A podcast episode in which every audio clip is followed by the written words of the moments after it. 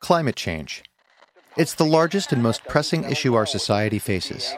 And for so many of us who want to help, one of the biggest challenges is figuring out where to start. And once you do start, now you're using energy efficient light bulbs, composting, even driving an electric vehicle. Is what you're doing making the slightest bit of difference? And what if there were others who want to make a difference too? Let's take a look at SMEs, or small and medium enterprises. They account for as much environmental impact as the entire Canadian transportation industry, including every plane in the sky and every transport truck that drives the thousands of kilometers across Canada. Emissions reduction seems like a no brainer step for transportation. But more specifically, how would one begin to solve the climate impact of SMEs, which don't have to adhere to the stringent national and international regulations and aren't as deeply embedded in policy change? If you knew that the small or medium enterprise up the road from you was doing everything in its power to make our world greener and more sustainable, would that inspire you to do more individually? Given that the very nature of SMEs doesn't lean toward government intervention, change has to come from within the SME communities themselves.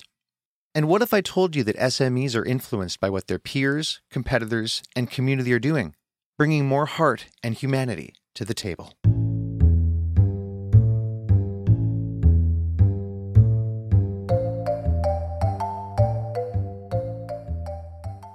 Welcome to the second season of The New Normal the podcast exploring management research, brought to you by Delve, the official thought leadership publication of McGill University's Desautels Faculty of Management. I'm your host, Dave Kaufman. On this episode of The New Normal, we will discuss small and medium enterprises and the pivotal role they play in the fight for climate sustainability.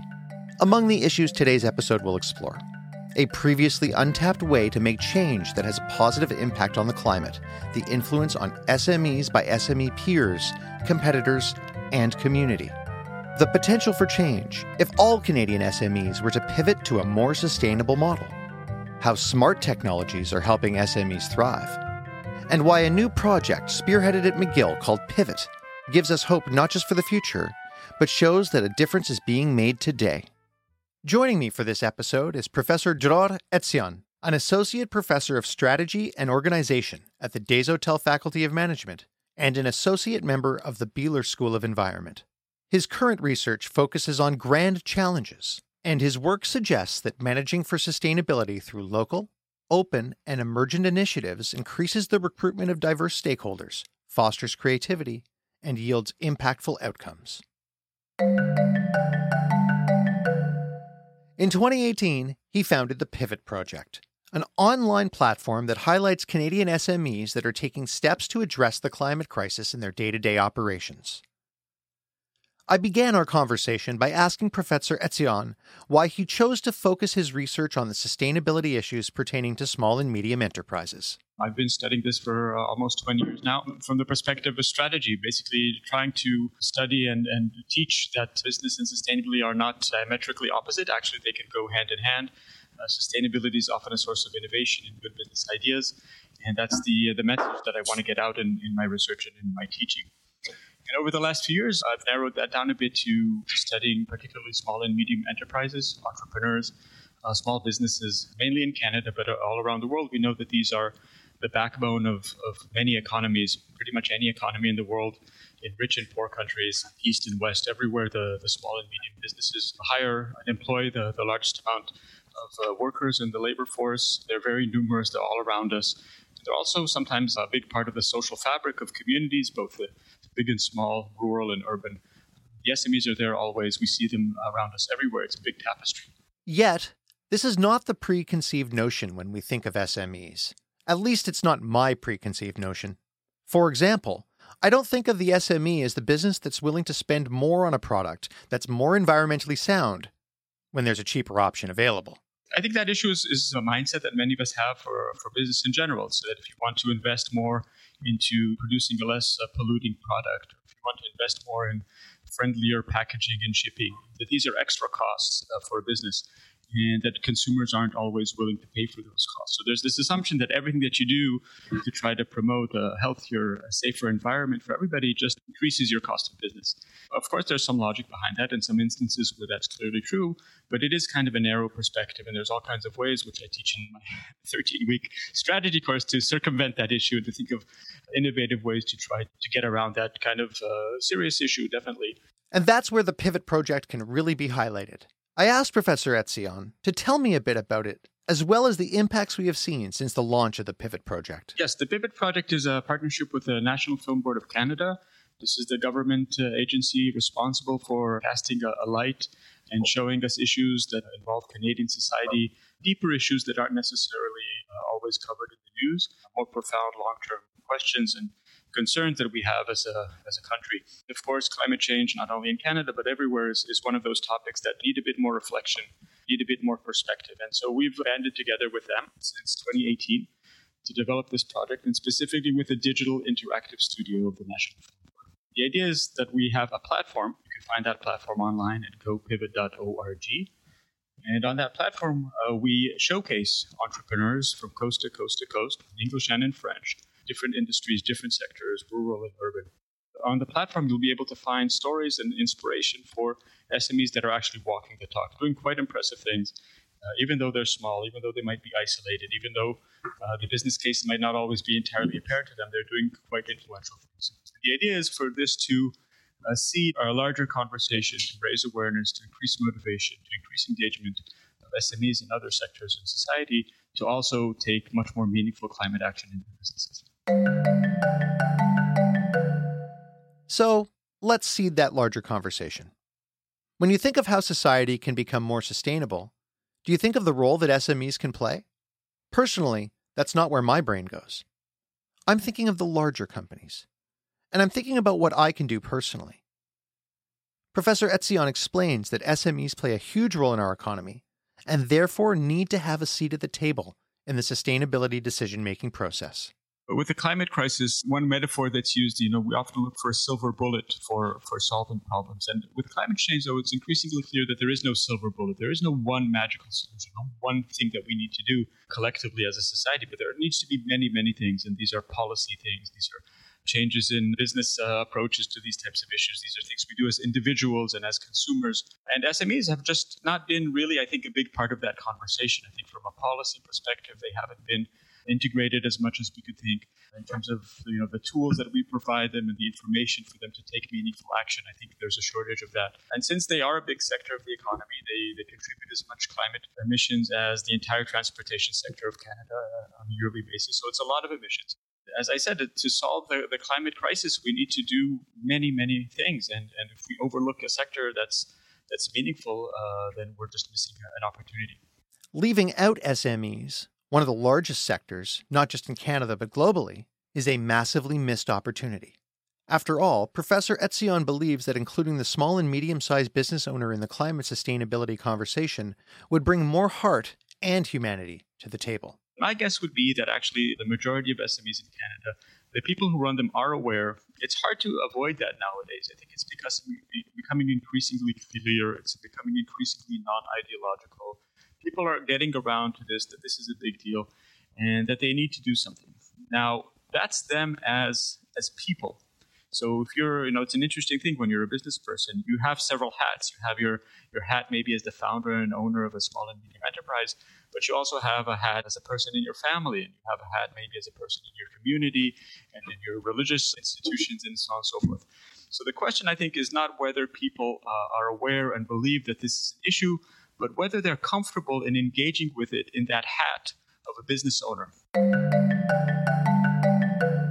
As a general rule, small and medium sized businesses are not in favor of more government intervention. That being said, I was curious if that remained to be the case when talking about an all hands on deck problem like climate change.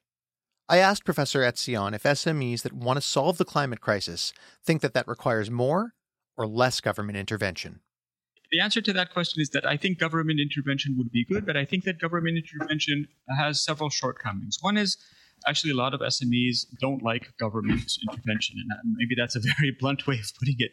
But a lot of these are, are uh, people who kind of like to be left on their own. They believe in the free market. They believe in a lot of uh, opportunities. They don't like red tape.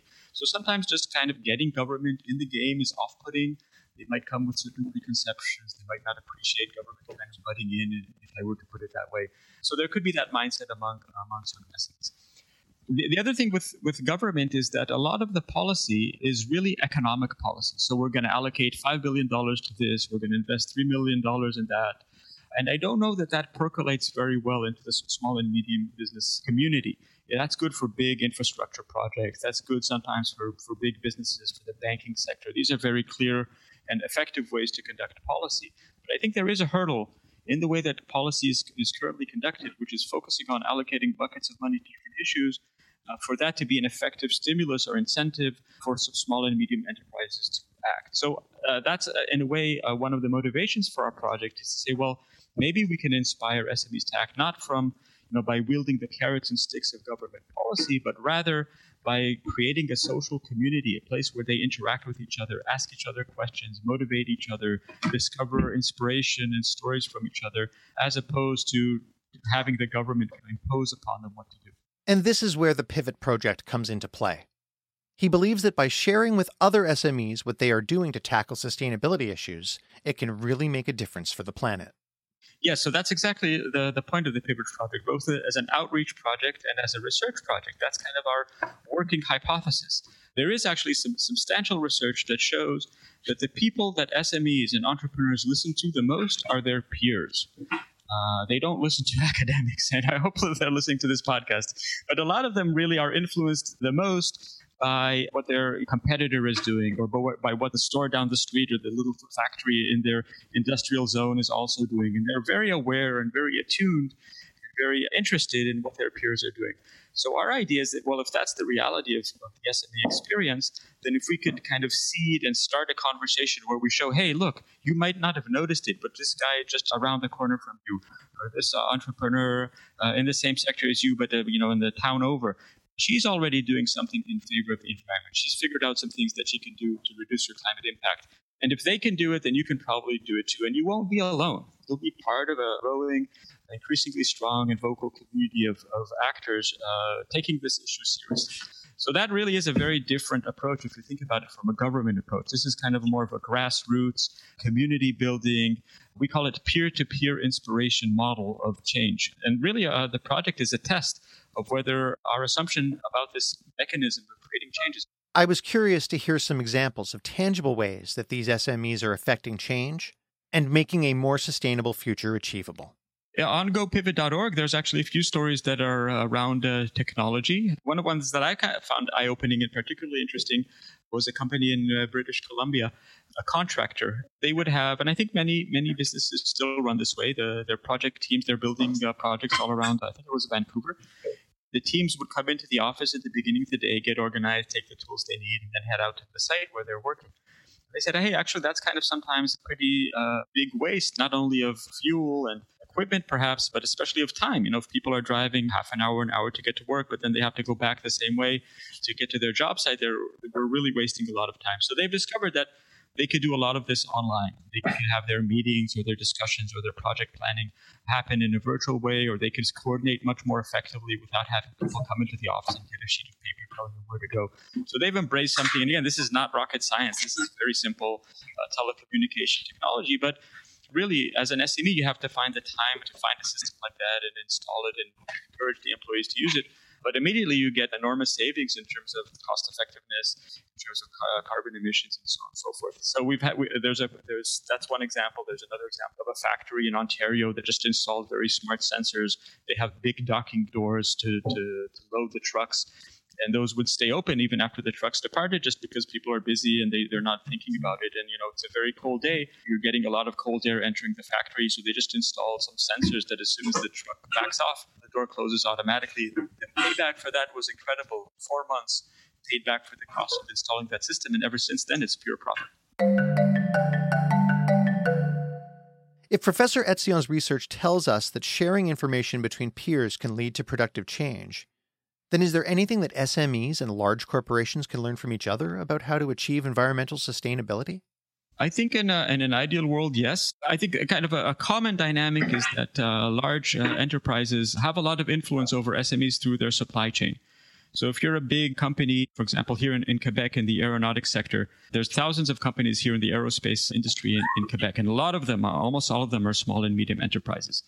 And the way they think about their interaction with the big airplane companies, so Bombardier or Boeing or what have you, is that it's not symbiotic as they would like. The large corporations are quite constraining and demanding in terms of their expectations from SMEs in terms of the quality and the cost of the products that they obtain from them. Increasingly, they're integrating social and environmental concerns into those contracts. We're hearing now a lot about ESG metrics in business. So, uh, what are what are the risk factors, or how are you conducting yourselves in terms of environmental, social, and governance issues? And I think the the large companies are asking the small and medium enterprises in their supply chains to be cognizant and aware and moving forward on these types of metrics. And they're doing this mainly to reduce their own risk, because if their suppliers are, are resilient, then they themselves will be resilient. Now, the SMEs, I think, at the grand scheme of things, appreciate this and recognize that it's important and, and understand that it's a good thing to do. But I think on the other hand, sometimes they're a bit peeved or a bit annoyed because they feel that these demands are just being rolled over to them, putting a bigger onus on them without corresponding reward. So I think there is definitely a, a way for them to cooperate and, and to act collectively. But sometimes if you talk to an SME, they'll they'll feel that maybe they're bearing a bit too much of the burden themselves. It's very easy to adopt a fatalistic attitude regarding the environment and it's normal to be discouraged by the onslaught of bad news that you see when you turn on the TV. Yet Professor Etzion believes that hope exists, and we have the potential to win this fight together. I think uh, hopeful is the only way to be. I mean, to just curl up and say this is horrible and, uh, and we just need to get used to it is not not the way that I would want to spend the time. I'm motivating myself and I think encouraging myself that if you know I'm able to help uh, move these things along a bit and I'm contributing something and also for my own personal well-being it's kind of satisfying and encouraging to myself to say hey I'm part of a, a movement to make things better for the future for my kids and for future generations so I think hope is almost like a necessity it's it's better than the uh, alternative for sure and I also take a lot of hope. I think this is one of the joys of being a professor. From the kids who join McGill, they come with so much positive energy, so much desire, so much awareness now of, of these things that you've mentioned. They know that the world needs repair and they're ready to roll up their sleeves. And so I'm also strengthened a lot by that. So I have places, I'm fortunate enough to have places and opportunities to get hope, hopefully contribute hope to others as well. And I think it's it's a it's a good place to be mentally and I encourage everybody to be hopeful and then to act on that hope and to do something and, and, and then you can get into a positive cycle that hope leads to action and action leads to more hope. As we concluded our conversation, I wanted to know if there's something that we can do as individuals, a small step that could make a difference on the path towards sustainability. His answer is a reminder that now is the time for us to think bigger, not smaller. This is the question that's hardest for me to answer, and I'm glad you brought it up, and and, and I'll try to address it as honestly and, and as forthcomingly as possible. I think if there were small things that we could do to solve climate crisis, we would have done them already. I think the fact that we're still where we are today and it's getting worse, as you said, it's really not, not improving as, as quickly as we would like. I think it just goes to show that there are no small, easy steps that we could take to, to improve it because why would we have not done them if they existed? So I don't want to discourage people, but I do want, want to say that the, the solutions, the meaningful stuff that you can do actually requires a little bit more thinking. It requires a little bit more deliberation.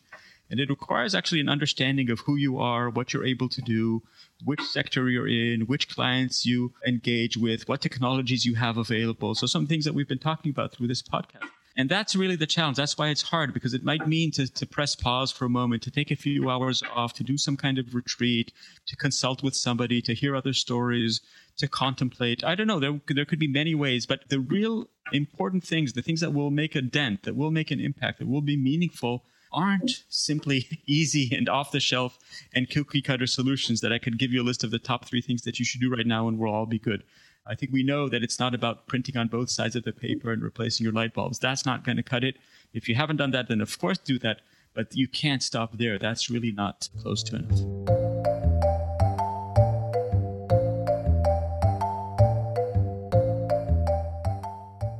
By highlighting the success stories and challenges of their peers, the Pivot platform is inspiring further action and leading to tangible results in the fight against climate change. It's also showing SME owners that there is profitability in the climate fight. Professor Etzion's project shows that sustainability is a source of innovation, and now we can see that SME engagement in climate sustainability could be a litmus test to show why business engagement on climate is changing.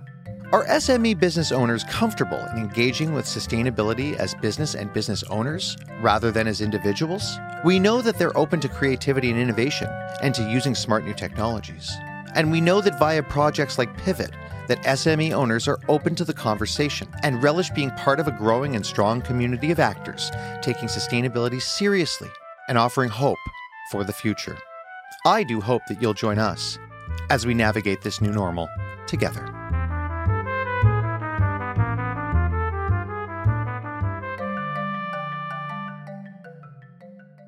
The New Normal is brought to you by Delve the official thought leadership publication of McGill University's Desautels Faculty of Management. I'm your host, Dave Kaufman. Producers of today's episode Dave Kaufman, Robin Fadden, and David Rowalia. The technical producer of The New Normal is David Rowalia.